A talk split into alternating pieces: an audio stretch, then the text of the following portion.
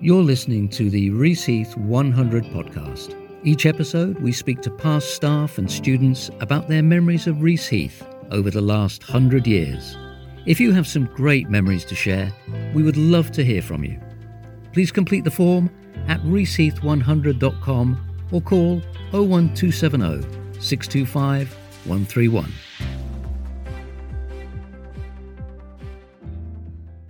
So here we have our next equine graduate today at the presentation of awards. We've got Chloe Ball with me today. And Chloe, you've won an award. Let me have a little look. What have you got there for the most improved student? Wow, how do you feel about that?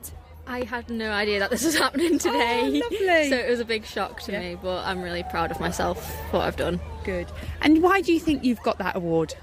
I'm not too sure, but I was always getting involved in everything, like all the competitions that we did, I got involved, any arena parties, I was always there, and I was just really trying my best. Right. Well, I'm glad you mentioned the arena parties, because I'd like to know what it is like on an arena party from the inside. What's it like? It's really fun, because you get to watch like different events happening. I always did the show jumping side of things, so it's quite fun just to go and watch, but also picking up poles, you learn a lot of different things. Yeah.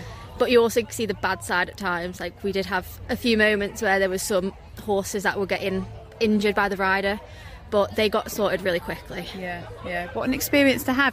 Why did you decide to come to Reaseheath in the first place? I always have loved horses, and I've not been around horses my entire life, but I was started at a riding school and then sort of fell in love with them. So then coming to Reaseheath will just further my knowledge and figure things out for me. Yeah. So what's your future plans? Where are you heading to after here? I'm heading to work at a riding school, and I'm going to start working towards my coaching. I did coaching at college, and I've got a distinction overall in that so far. Brilliant. And so I'm just going to go and further with my coaching. What do you like best about being with horses and working with horses? Their personalities. They always just make you smile no matter what. Really? Yeah. You could be having the worst day going, and you could see a horse just do something silly, and you just cheer you up straight away. I think that's the magic of pets and animals, isn't it? Definitely. So your highlight of Reaseheath, what's that been?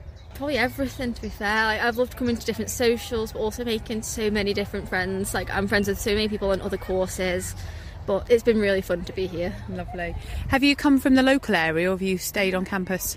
I've had to get the bus into college each day, so I've come from Trentham. Ah, right. So it's a good 30 minutes away, but the bus ride was always fun. Oh, no. I've heard that on some of the other interviews I've done. Apart from when I crashed. Oh no, we don't want to hear that. It's only one time.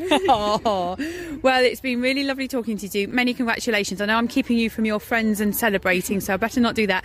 Best of luck with your career, and do come back and keep telling us what you've been up to. Well done. Thank you. You're listening to the Reaseheath 100 podcast, celebrating the centenary of Cheshire's leading land-based college. Each episode, we chat to students, staff and college partners, past and present, about their memories of life at Reaseheath. Reaseheath, industry-focused, career-ready for 100 years.